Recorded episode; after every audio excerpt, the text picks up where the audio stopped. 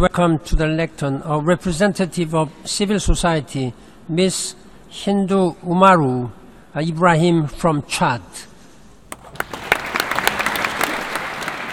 Indigenous people are our first line of defense against climate change, and today's guest is one of Indigenous people's most eloquent defenders. Here she is addressing the United Nations General Assembly for the formal signing of the Paris Climate Agreement in April 2016.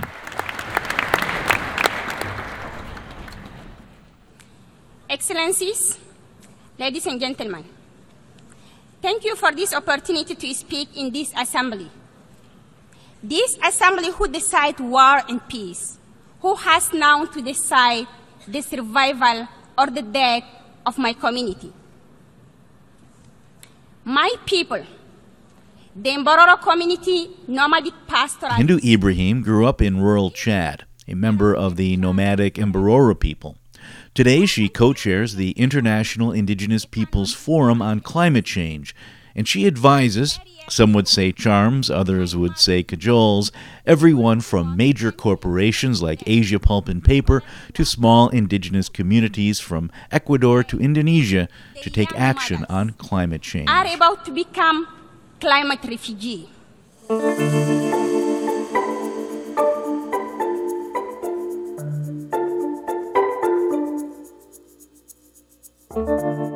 A quick note for those of you who've asked about the second installment of my two part piece on the U.S. Clean Water Rule.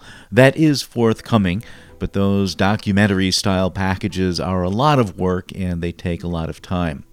Working on that has held up other shows like today's, but be patient, and if you really want to hear more and better episodes, you can support me for as little as $1 per month by becoming a patron at bionicplanet.com.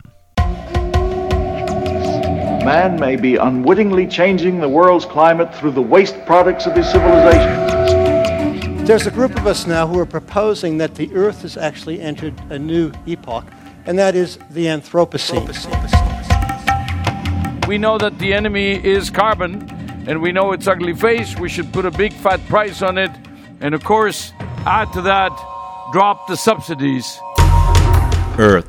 We broke it, we own it and nothing is as it was not the trees, not the seas, not the forests, farms, or fields, and not the global economy that depends on all of these. But we can restore it, make it better, greener, more resilient, more sustainable. But how? Technology? Geoengineering? Are we doomed to live on a bionic planet, or is nature itself the answer? That's the question we address in every episode of Bionic Planet, a podcast of the Anthropocene, the new epoch defined by man's impact on Earth. And nowhere is that impact more pronounced than in the world's indigenous territories, which are under threat from cattle ranchers, loggers, and palm oil companies, many of which will stop at nothing to make a buck by feeding our own ravenous appetites for beef, leather, and Nutella. I'm coming to you this week from the Global Climate Action Summit in San Francisco, where more than 4,000 climate experts from around the world have gathered to focus on solutions to the climate challenge. And my guest is one of them. An unabashed critic of companies that run roughshod over indigenous territories, Hindou Ibrahim is also a vocal but skeptical proponent of sustainable development.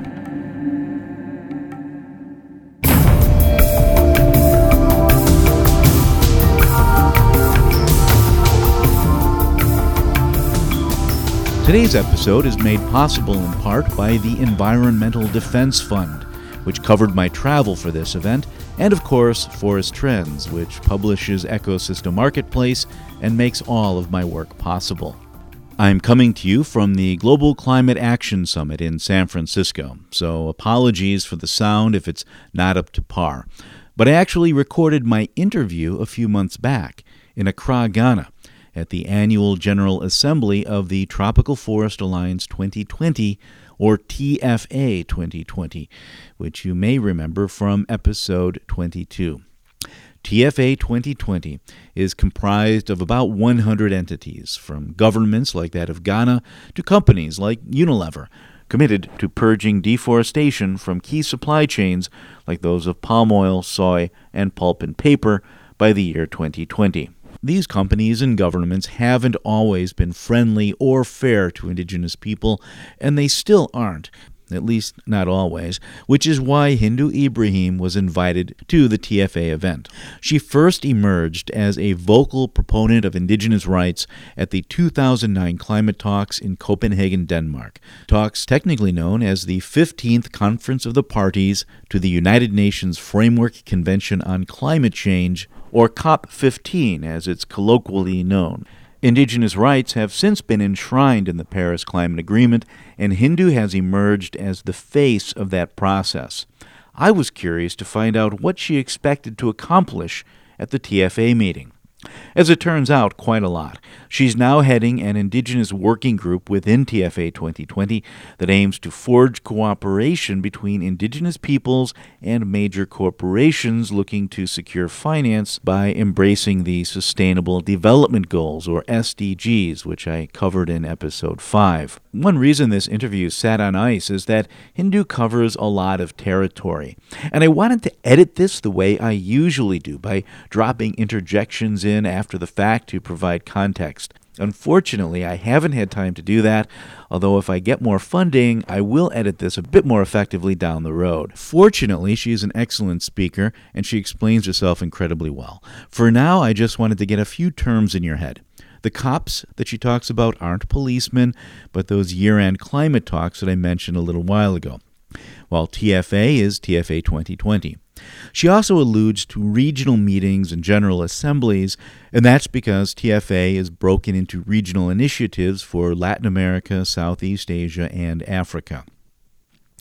She references safeguards a few times too, and these are indigenous rights enshrined in global treaties like the Paris Agreement. And she talks a lot about the coming thousand days, because when we talked, we had roughly 1,000 days until the end of 2020, which is when hundreds of companies have promised to end deforestation.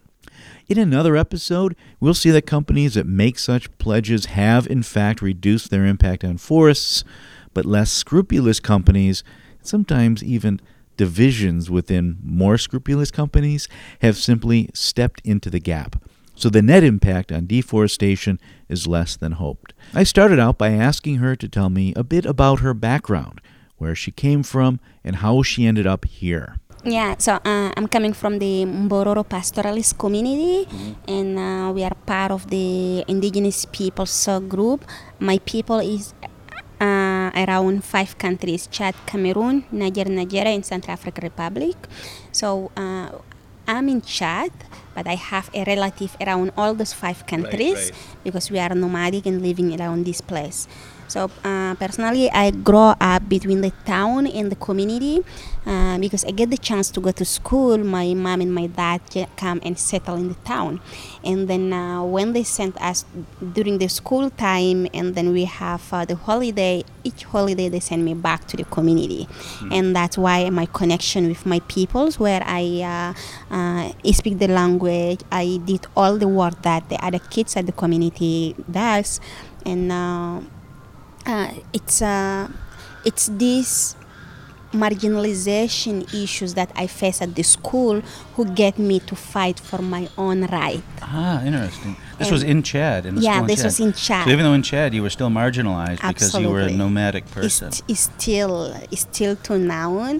We have like uh, uh, a context that all the rest of the Chadian peoples calling us Falata Waraduban, and then that's meaning uh, God create everybody, create even uh, the insect before to create us. Oh so my it's really God. a very marginalized wow. term that uh, they uh-huh. are using beyond uh, again us. So when I went to the school, I felt myself very marginalized. But as kid, you cannot understand why.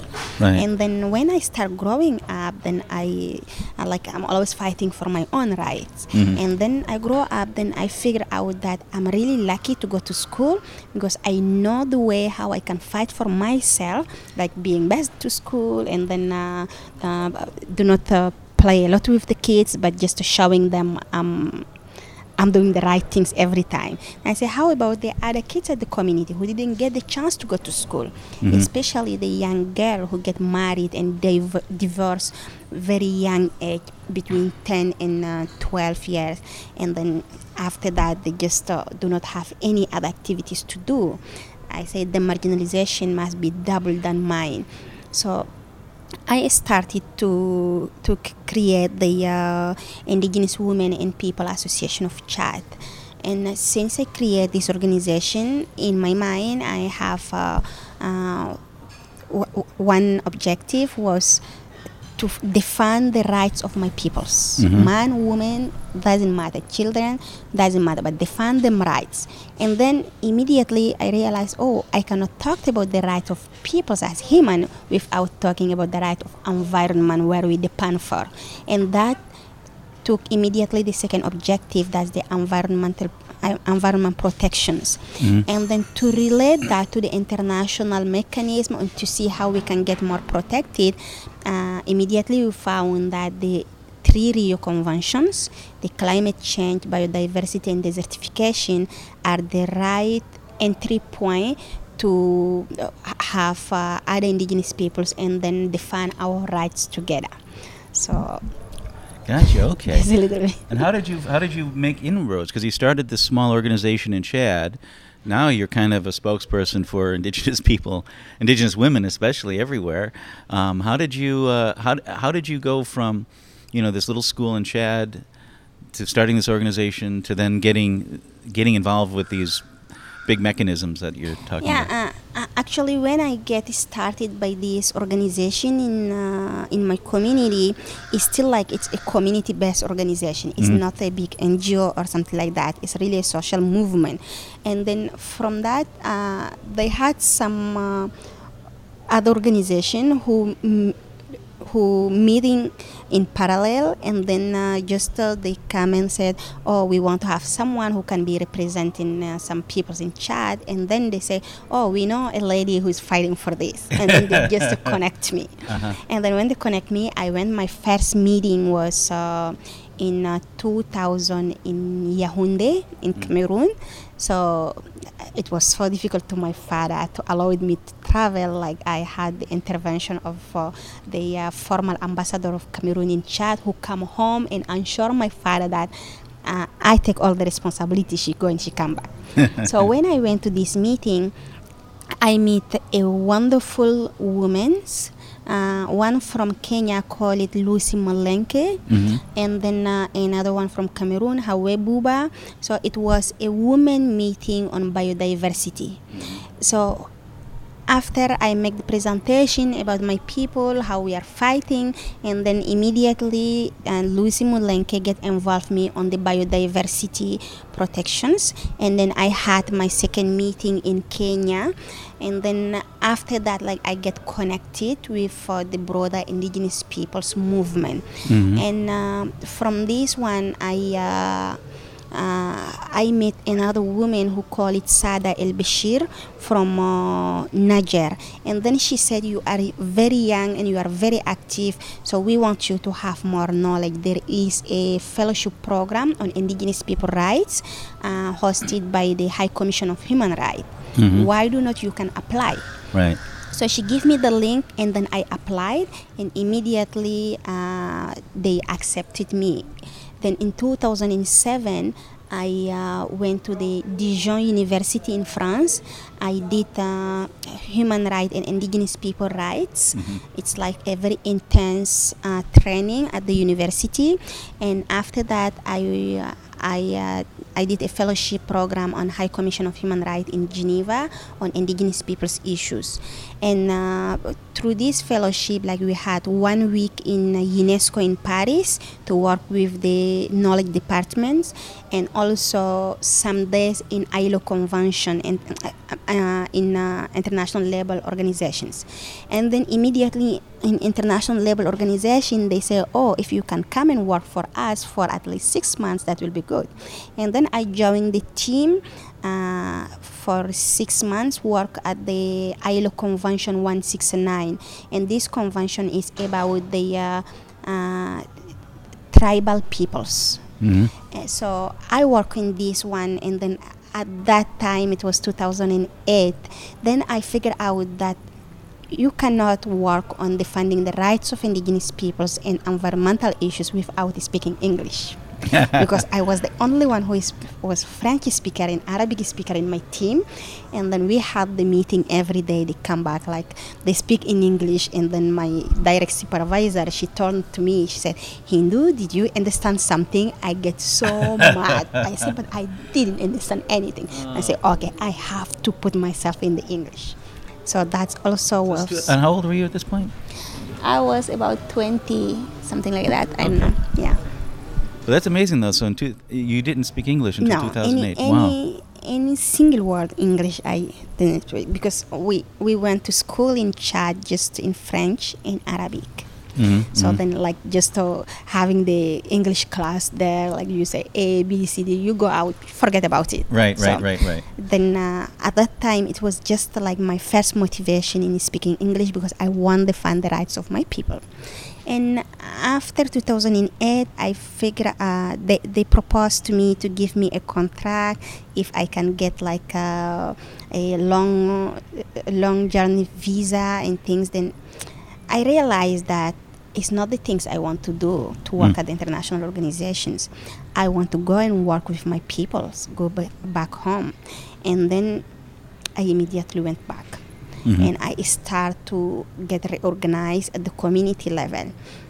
And then from the uh, biodiversity that I attend the COPs, uh, it was uh, I attend also the climate change at that time, and then I realized that people are so ignorant about indigenous peoples in the climate change Mhm. convention Mhm. and like they want to block they don't there was a big division it was 2008 in the Poznan COP that they uh, divide already between developed and developing countries. And at that time we were preparing the uh, Copenhagen conference on 2009 who felt us. So as African uh, indigenous uh, peoples and as African civil society, we come back uh, and then we settle together a network of French speakers NGOs because we found that it's a big battle and all the French speaker countries have a very uh, big barrier to negotiate during the during the climate negotiation and they are small in number. And then we say, as civil society, we have to support them. We have also to support our issues. So when we organize through the uh, network, call it Réseau Climat et Développement, like network of climate and development. And then uh, we went to Copenhagen. Mhm. In Copenhagen, it was so bad experience for me after Meles Zenawi came. He was the uh, spokesperson of Africa. Then he came with uh, a completely different position of Africa. Uh, he was the former prime minister of Ethiopia. Mhm. So then uh, it's so disappointing, all of us. And then I had a press conference where I was so mad saying that my people are already in the corridor of death and you are just sitting as robots, do not think about anyone, and then you put your mind in these international interests. And so that was also one of the uh, door open to meet a, some uh, big peoples. One of them it's Nicolas Hulot, the actual Minister of Environment of France. Mhm. At that time, he was a big documentalist person around environment and human around the world. So he did that for 25 years. Uh, he asked me on that time, uh, Hindou, what we can do for your peoples. I say, if we can give them a visual of the impact of climate change in my people, that maybe can change their mind. And then I didn't know that he was a documentalist. I just like giving my views.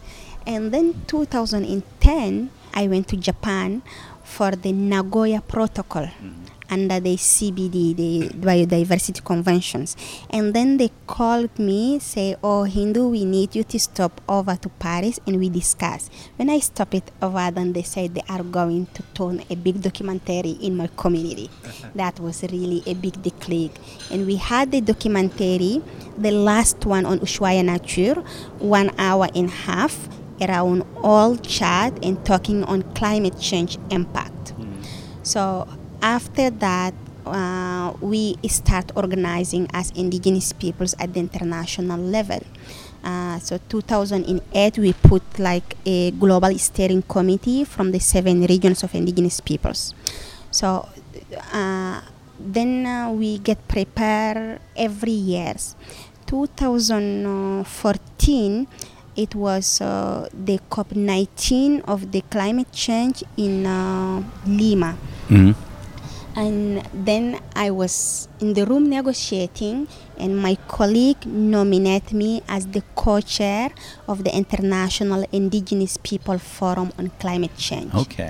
Because the COP was happening in Paris, and we don't have a direct relative indigenous peoples in Paris, but I am the French speakers. And then I am part of the indigenous people movement. And then, like, uh, for my colleagues, it's a value add. They just like nominate me. I came back to the room and they say, Oh, congratulations, new co chair. I say, like, what? All these? They say, yes. So uh, then at that time, I take my decision that I can never fill down my fellow indigenous people from the seven regions. So I start organizing. We negotiate with Norway, with UNDP, who give us uh, financial support. So we organize through the seven regions of indigenous peoples. That's Africa, Asia, uh, Latin American and Caribbean, Arctic, Pacific, uh, North America, and uh, Eastern Europe and Russia. So our seven regions are defining through our socio-cultural appartenance. Okay. So it's not like the UN one. Then it's recognized officially under the UN that indigenous peoples have seven regions. Okay. So through those seven regions, we organize a uh, regional consultations, many national consultations. We come up with a position paper. In this position document, we highlight the rights of indigenous peoples under all the climate negotiations, the full and effective participation of indigenous peoples, the indigenous peoples' traditional knowledge as part of the solution to the climate adaptation and mitigations, and uh, and uh, action on uh, climate action and policies on indigenous peoples. So we agree on all those positions and we start pushing on it.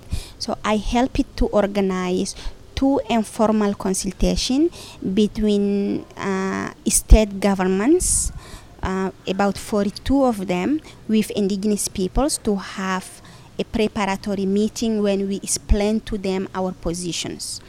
And uh, after that, we went to the Paris. Mm-hmm. And in Paris, we negotiate very hard.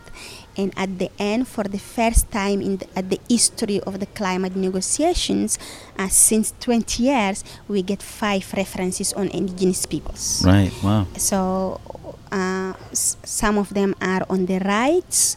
That's uh, in the preamble of the Paris uh, Agreement in his decisions, uh, in the participations, in uh, uh, uh, taking into consideration of all the needs of indigenous peoples. And one of them that we are working on it now is the decision 135 who is on the indigenous peoples and the local community knowledge platform. So who have three components knowledge sharing uh, capacity building and uh, uh, policies and policy and action on policies. So the uh, after two so at that time uh, between 2014 and 15 uh, a, a friend of mine intro, introduced me to the TFA concept The what? they TFA. TFA Okay, concept. yes. Then they say, oh, uh, there are companies who take the commitment to uh, go to zero deforestation, reduce emission, shift from all uh, what they're doing to the sustainable uh, management and things. But as indigenous peoples, historically, we have. Some barrier with the private sectors. We, they uh, are the one who grab our land. They are the one who really like uh, damage our rights and then put us in danger. So, like in our concept, we never negotiate with the private sector. We never sit in the same table, table and talk with them. So the uh, friend who convinced me, he said, but Hindou, we know your concept and we know that you are the culture, you represent the voice of you, all the indigenous peoples around the world, but we want you to just to go and listen. I said, okay, listening can make nothing. So then I went to the first meeting in Geneva. Uh, then I just sit down. There was another colleague of mine. It's his uh, personal capacity also, Abdon. He's from Indonesia. So we just to hear from what they're saying, what they're doing, and then I figure out that there are some private sector who willing really to change. They're willing to respect the rights of indigenous peoples. They're willing to start from zero because they accept that they damage our right, but they want to correct that. And then uh, they don't know how to do it. Yeah. So I figured out that like okay, of course we are I cannot say enemy, but we really don't like each other. But even God can forgive someone. So we are a human. We Mhm. we're supposed to make a mistake. If someone want to change, maybe we have to give him guidance. And if we are outside and criticizing, maybe it's not the best way that to tell them you are not right. Then I say, okay, let me see how I can be there and see if you can change or not.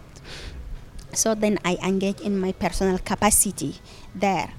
And uh, I start to see how they are working. And then the first time they invited me to go visit in APP and uh, uh, April, the two bigger company of, of paper in uh, Indonesia. Mhm. So when I went there, I visit them for a couple of days. I saw how big they are, what they are doing around the world, and then uh, they were so proud to take us around and then to take us around the uh, community that they are supporting uh, as cooperative. So I observe all the things, and after that we sat down at meeting with all the other colleagues around. Then I said, you are owning a lot of money, owning like uh, power, but uh, you cannot own peoples. You have to respect the rights of peoples, and this is the things that matter in this world. You can be anyone, not having anything, but you can be no one if you don't have peoples Mhm. behind you, Right. and if you do not respect the rights of peoples you can get anything in this world but you is n- you are nothing because you are a human being soon or later you're supposed to die as well as the other person that you are damaging them right Mhm. so you have to be sustainable in another way. So i give them my observations. I said they have to change. They have to respect the mother earth that feeding us. They have to change absolutely. So uh, then we come back to another meeting that where we had so then uh, some of them present some strategy that they're willing to change Mhm. and they want to do do that What was it exactly when you went to this uh, community that APP was working with that made you think they weren't doing enough?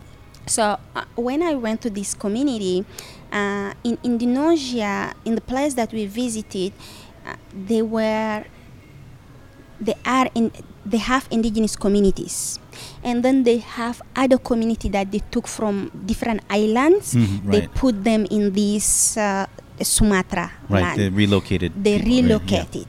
So while they relocated, they give them like one hectare to each to pres- to produce a palm oil. Or two, yeah, two Or acres. t- Or, one two, or yeah, two, yeah, yeah, two hectares. These are like plasma that. farmers then. Exactly. Right, okay. So then the company organized those relocated peoples through a cooperatives, and then they start running the business in a very good way. Mm. But the indigenous peoples who are there have a different relation with the land. Right. and as all of us our land is not for sale. We are not there to just to grow the cooperative with the private sector. Our land is our identity. It's who we are. Even you produce less you are proud of it because it's you. You produce a lot you are proud of it. You need to to make the sale as you as yourself not being through many others to do that. So this concept is not understood by the by the uh, companies and then they said oh you don't want to be with us we just leave you there and they start supporting the other who are relocated so they from my observation they create a division and then they create like a uh, imbalance Mhm. between the two community Right, right. so actually now when the business going well they can still protect the peoples that they create the cooperative for. But one day is a natural resources is not going to be the same. Or one day the Indonesian government will change or the mine will change or some of the indigenous people become also governors or i don't know a respon- responsible of the regions. Mhm. so the risk will be a big conflict between the two community. Even Right. the both of them are indonesian but there will be an enemy. They, will they will have a conflict between themselves and then the impact will be not on the elders now it will be in the new generation who will come up. Right.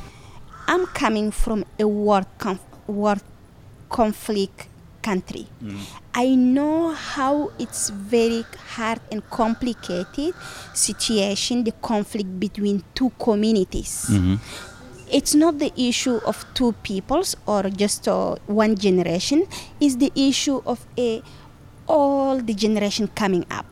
When Right. you are growing up, they tell you that don't go to this person, don't play with these kids because they are our Right, enemy. right. And then you grow up in your mind that you are enemy. Yeah. So for me, they are really not acting well. Mm-hmm. They have to go beyond all the differences, beyond all the economy that they are thinking about it, but set up the future in a right way that they can give equity to the indigenous community, respect what they have, what they put as criteria, accept them as they are, and then work with the others in the equitable way. Yeah. yeah. Otherwise, it's really a big Gotcha. risk that I'm seeing. Gotcha. Yeah. And in another hand, I saw that they uh, have a, a small protected forest that they replant the trees in the peatland, but still they have a big land where they put a palm oil there, who is Mhm. really not sustainable. Right. Like just is blushing the eyes. Mhm, mhm. And then in another place they are exploring petrol. Mhm. So you cannot do a fossil fuel here and do unsustainable palm oil there and then say because you have 10 or 50 uh, hectares Mhm. of the forest that you are protecting it's just uh, like mitigating what you do Right, that right. cannot work Mhm. Right.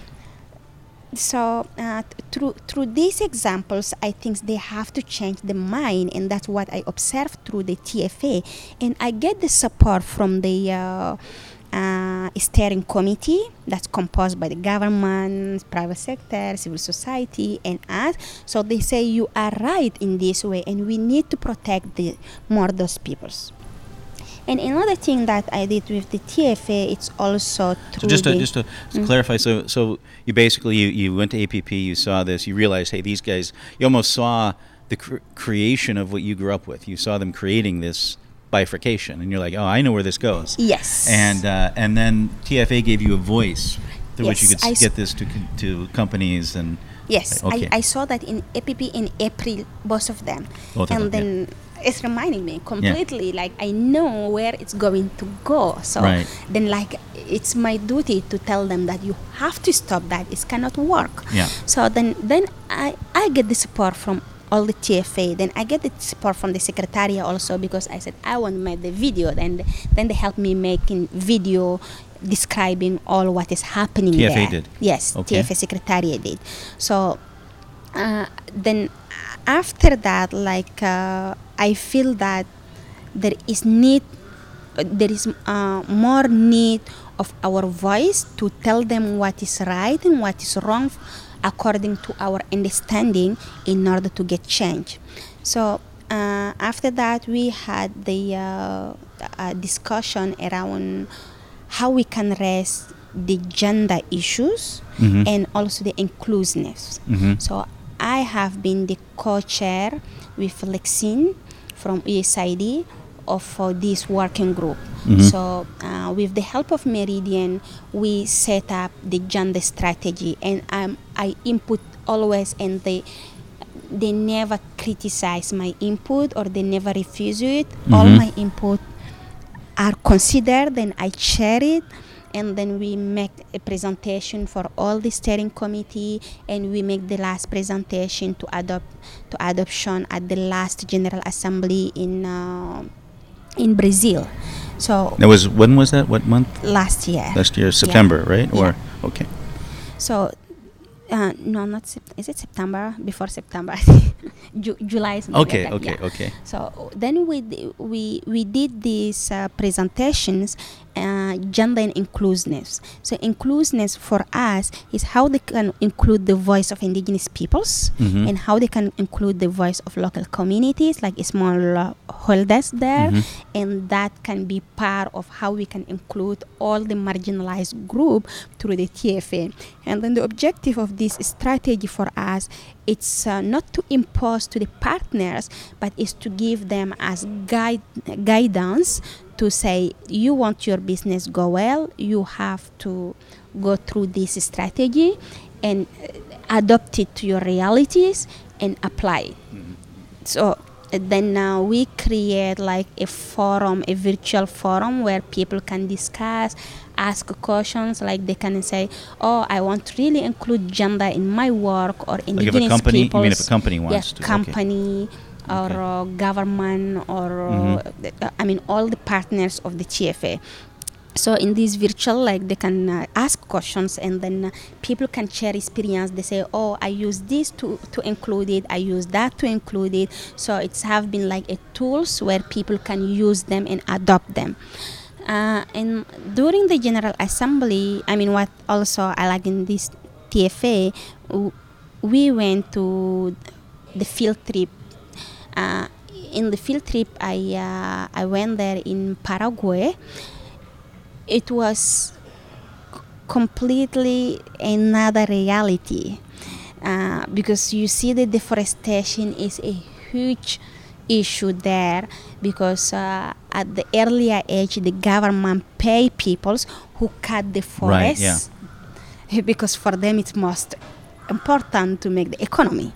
So i found that like wow this is really another approach of linking development and then uh, another concept. Mhm. and now they figure out that they really need the forest to come back. So we visit an indigenous community there that marked me forever when they told them that with my colleagues oh she is an indigenous. Like Mm. i have all the kids running around me Mhm. all the elder people, they do not speak any english i do not speak any spanish but we feel very close Mhm, and then mhm. this tfa create this relationship and then we discuss about how they live uh, how how them life is and then uh, we have like still the same concept of our relationship with environment Mhm. so that make me so feel so great to discover this experience in another place And uh, when we come back, like I say, okay, we need to decentralize the work of the TFA. Of course, we supposed to do at the international level, but how this work can be supported uh, through the partners at the national level Mhm. and then also at the uh, uh, regional level. Mhm. Uh, so we discuss on those issues and then continuously with the secretariat, with the uh, uh, steering committee to see like how we can improve it.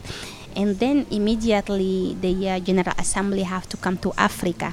And then through this, I committed to have more voice of indigenous peoples there and we work hard with uh, uh, with uh, Patricia to figure out how we can get more indigenous peoples. So we we get here uh, two wonderful women uh, from uh, Brazil and from Colombia, Mhm. and then uh, two wonderful guy also from DRC and from Burundi uh, to be here in TFA. We tried to get from Asia, but it was with the conflict. Uh, uh, of agenda of some of them and others because of the relationship between Indonesia indigenous peoples and the company who are working there so it's limit them commitment or them engagement with the TFA. Hmm. So this is the negative situation we are having actually now that we need to fix. Uh-huh. We have to start from a different way because they are right. I mean, I'm defending the indigenous peoples then. Indigenous people of Indonesia are right if they don't want to be in the TFA because they saw something wrong in them rights. Right, yeah. So, uh, so we miss indigenous people from uh, Asia to be in this General Assembly. However, uh, we also discussed to have a, a special session on indigenous peoples, uh, presenting uh, our uh, way of understanding of zero deforestation. And this session went well yesterday, uh, attended by many peoples who asked several questions uh, like how TFA can help us more. Mhm. And then after that, we had a uh, a closed door meeting between indigenous peoples to see what will be our commitment. So we come up with some propositions. We don't know if this can work or not. So one of them it's uh, we need exchange between indigenous peoples across the three continents. Uh, indigenous people from Africa can visit the indigenous peoples in Latin America or in Asia or vice versa in order to learn from how we did, how the others did to claim them land or to to better protect them knowledge. So that can help us to achieve also the zero deforestation in another way. Mhm. and uh, the, the second proposition was about how the TFA can support a dialogue at the regional level between indigenous peoples, state governments, and uh, companies to sit down and then discuss the real issues where are the gap and then we can figure out how we can handle each problem to find a solutions and uh, another proposition the third one was like how at the regional level uh, the- regional coordinators can uh, engage more indigenous peoples in the regional work and the regional steering committee in order to get the voice and the needs of indigenous peoples. And then the fourth and final one it's during the general assembly or during the big event of the tfa how we can have the space of for indigenous peoples. Uh, because we saw that during all the events all the day we have company who stand up make them strategy present them strategy present them program in all the uh, the the uh, uh, dialogue that we are having so we say why not ha- giving any space for indigenous peoples also we can present our uh, views we can present our strategy uh, our approach our innovations and then we feel that inclusive in this kind of discussion and then we can also explain to the others a company and also government who do not know our concept because many of them do not know that. So we end up with those kind of the propositions, and then uh, we we will put them maybe in written and propose that to the uh, steering committee, and we will see who among the partners willing to support those kind of ideas. But it's really a way forward, according to myself, to see how we can change the approach anyway we are all want to have the zero deforestation. And zero deforestation is not meaning just okay we end up cutting the forest and then we have the the forest and it's a process. It's one. So we we want to the final objective to be the decreasing of carbon. Uh, we want to have 1.5 degree so it's not only around the forest, but it's around all our consumption and production eh, around the world. So if we want to reach this global goal, we have to be partners in one or another way. We have to collaborate absolutely. And when we need to collaborate, we have to restart from fresh. We have to put uh, the trust among all the partners. And we have to put a transparency in order to share all our good things yes but also our bad things that we need to correct all together and accept with all our differentiations. And then uh, we need the truth to be told mm-hmm. most of the indigenous peoples they refuse to collaborate with the private sector because we think that they are lying to us. We think also well, most with of good reason. There's been a lot yeah, of bad history. and most government yeah. are lying to us. Mm-hmm. So we have to end up with lying and start from the truth. So. Uh, from the government also we want to have transparency because it's very easy to commit at the international level mm-hmm. to give the nice pictures mm-hmm. like yes we give you this money we are going to support this to support that but the reality is on the ground the reality is at the local level mm-hmm. so how they can show us that the commitment they are doing at the international level are well implemented at the local level and in the same coherence and respect it. Mhm. So that's really what we are asking as indigenous Okay. peoples. Okay, that's a lot. That's really interesting. What's uh, what um, well, I mean, what i- what is really interesting? You mean, you talk about the connection to the land, and it's fascinating how indigenous people, no matter where they're from, have this connection. I know I've done a lot of work with people in Brazil, and the the connection to the forest is so strong. It's it's it's it's it's it's uh, it's like it's the world. And uh, it's interesting to hear that you have the same feeling in Chad. And I, you talk to the Maasai guys; they have the same feeling. Um, and it's also been shown. There's study after study have shown that indigenous people reduce deforestation. If you look at a map of Brazil, where there are indigenous territories, there's still forest and sometimes it's like a clear line. The indigenous territory ends, and then it's all farms. And they've they've taken a made a huge commitment to not accept money to chop trees, although sometimes they have to to survive.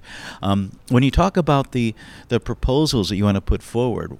What would they be? Uh, you know, like, are you talking about sustainable forest management? Are you talking about working within a REDD context, or is something completely different? What what kind of proposals do you see yourselves making to to companies to, to sort of see you know see that you can coexist in this in this in this world? Uh, so, firstly, company need to adopt the approach of respecting the existing safeguard. Mm-hmm. So, how they can change all them uh, views by if FPIC, the free prior and informed consent, Mhm. if they want to do something or they are doing it, how they can get the consent of the community and how they can respect this consent. Consent is saying yes, sure, but it's saying also no. If Mhm. they say no, they have to stop that because they cannot say no for nothing. They say no by reason. Right. And uh, secondly, it's how they can respect and protect the community forest the Mhm. community land. How they can also help the land titling or the land tenure Yes. to Big be issue. Yeah. To be the realities. Mhm. And that need the effort from the government but also from the company because they are the one who grabbing the land. Yeah. And land is the life for us. And land is the forest. Mm-hmm. Land is uh, everything that people have. Mm-hmm. So how the land tenure can be aligned on the community needs together. Mm-hmm. And then because we do have the collective rights, and then because of the some of the constitutions in many country, like you cannot have land titling, like collective land titling, it's not usual. But the uh, customary laws exist already. Right. How they can value and respect the customary laws there. So that will be the first step of collaboration among all the, uh, the all the uh, three parties. And uh, in order to do so, we need we need to put that on the process. That's why we ask to have the exchange between indigenous peoples to see how we can harmonize our views. Secondly, how we can have a regional setup and discussions that can be based on the jurisdictional way and then people can see what is exist where are the gap how they can help to fill this gap jurisdictionally mm-hmm. and then implementational way how they can help each other to implement it because the implementation needs also a process. It's not only what they say at the capitals but what it will be happen at the ground Right. level so when we, we set up together, I think we can reach it. And as we said, 2020 is about thousand days. So Mm-hmm. Coming up thousand fast, yeah. days, maybe it's uh, it's maybe it's long for some people, but it's nothing hmm for us. It's really about tomorrow. So if we start that, we put our objective in a clear roadmap. We have the three regions. We have some of the partners who are members, and we can found the indigenous peoples. So at least by 2020, we have we didn't reach the objective that we set up. Anyway, we we can never reach it by 2020 Right. but at least we have the clear roadmap set down and then we can give ourselves some years again to see how we can reach this Mhm. commitment so that can be different engagement Right. than the first one we had during we were so excited about paris and then just to put numbers with no Right, real right, uh, reason And uh, do you feel, uh, you know, I mean, how do you make sure? You kind of answered this already, but you, you need to make sure that this goes beyond the blah blah phase. That it's not just words. That it's actually action on the ground.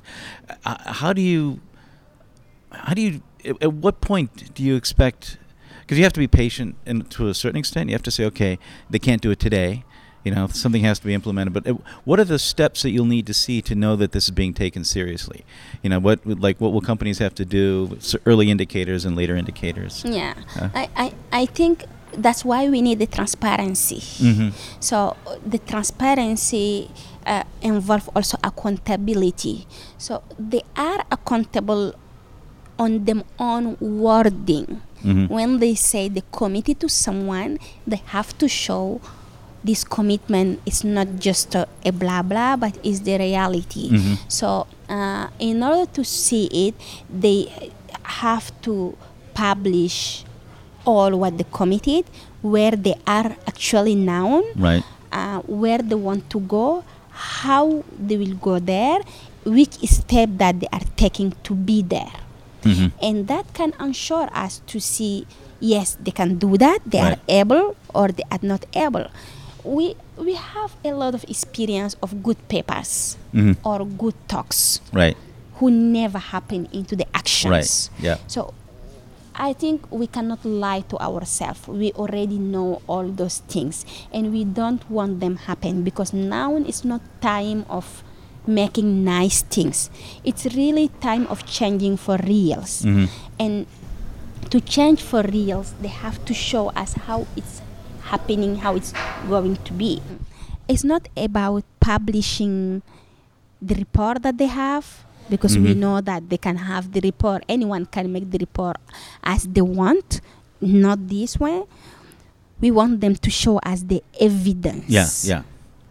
not counting like uh, they have thousand hectare okay so we stop 100 hectare yes it's easy to say or Mm. it's easy to put in the paper but in the practical way how Yeah. because we are living there Mhm. did they make a video visual to show us Mhm. or there are p- people who went there and visit because my visit to app in april showed me the evidence of things i live those things even during the two days Mhm. if i go back today and then i see it's still the same i know that they didn't change Right. if i went there then i saw the relationship between the two communities start to change Mhm. I know that they make the advance, but they can put in the paper. They say, okay, we we we set up this strategy. We are going to do this. We are going to do that. But it's not say it's not meaning that they did it or they are yeah, going to do yeah. it exactly. Yeah. So this kind of things that we really need. I'm always, of course, I I agree with the bigger society needs. Like we need rules, we need everything to be written to respect. But one thing, all what we are writing down is written by us. Mm-hmm. So uh, what is show that we are going to respect it or change it or do not change it? So Mhm. we are the master of it, so we can change it as we want. Yeah. So this is really not the reality. What we want is the real issues what's happening on the ground. Mm-hmm. I think that's why I understand for many time that in my people we are a oral peoples. Mm-hmm. We do not write the things. Okay. We believe people on the wording that they say, Mm-hmm. and then people respe- respect you through your wording. Okay. If you say something, then you didn't implement. No one consider you as as like a responsible in Right. your community. Yeah. Yeah. and then people do not play with them dignity and dignity for us part of dignity is your wording mm-hmm. so we really respect that a lot but imagine if you your wording is written and is not respecting this is like really you It's a are double whammy. Yeah, it's a yeah. double exactly Yeah. so to avoid all those misunderstanding we wanted to see the concrete action happening and that can help us to monitor what we did. So if we have the clear roadmap we say okay uh, i mean tfa is facilitating platform and tfa can help to to put this monitoring on evidence Mm-hmm. and then to show that yes there are some advance in here. And if there are advanced it can be very evident because it can change the life of peoples Right. the livelihood of people it can change the air because there are a lot of air pollution it can change the air it can change the sickness it can change impact the food food security so you can see immediate impact through the life cycle of peoples Uh-huh. but if there is no change, even they put nice things in the paper, you can see it. Yeah. So that's the thing we need to avoid and have the uh, same understanding of all the indicators that we can see right. together. So, so basically, so now we've got these companies making these commitments. They need to come up with indicators that are verifiable, and then it come becomes up to you if they don't keep them. We tell the world basically. Is, Yeah. You're right. So that Yeah. that becomes the recourse. yeah. Do you feel you feel pretty optimistic right now, or you don't want to? Is it too early to say? Is it? Uh, I, I mean, I'm always saying that being optimistic, this is the only one thing who keep us alive. yeah. because otherwise we cannot be in this life if we go back and tell our community that Mhm. oh sorry guys we are not going to reach anything we don't have any plan b nothing work so it's going to be so depressive and then we give up Mhm. everything and then we Yeah. just uh, Right. Yeah. Yeah. close so being optimistic for me it's uh, already starting but having this kind of dialogue having some ideas and listening from others putting some way forward some innovative ideas but some radical ideas this Mhm. is the optimistic way we cannot say always things are in color Right. we have to say that they are black or they are white. Yeah. So if we have those radical ideas and then we wanted to change, that give the optimism like Mhm. much life. Yes. And that can help us also to see maybe we can get one day in when we want to, where we want to go. Indigenous leader Hindou Ibrahim closing out this episode of Bionic Planet. If you like what you hear, be sure to share the love by giving me a good rating on iTunes, Stitcher, or wherever you access the show. That will help others find me as well. You can also support me financially for as little as $1 per month by becoming a patron at bionic-planet.com. Once again, that's bionic-planet.com. If enough of you do that, I can deliver more episodes and maybe better produced episodes to boot with a second set of ears and better editing and pacing. And finally, if you listen to audiobooks, you can support me by visiting audibletrial.com forward slash bionic planet. That's audible trial, all one word, audibletrial.com forward slash bionic planet for a free 30 day trial at audible.com. The address again is audibletrial.com forward slash bionic planet. And that's bionic planet with no dots, dashes, or spaces, as opposed to my website, which is bionic planet.com. That's all for today. Until next time, I'm Steve Zwick in San Francisco. Thanks for listening.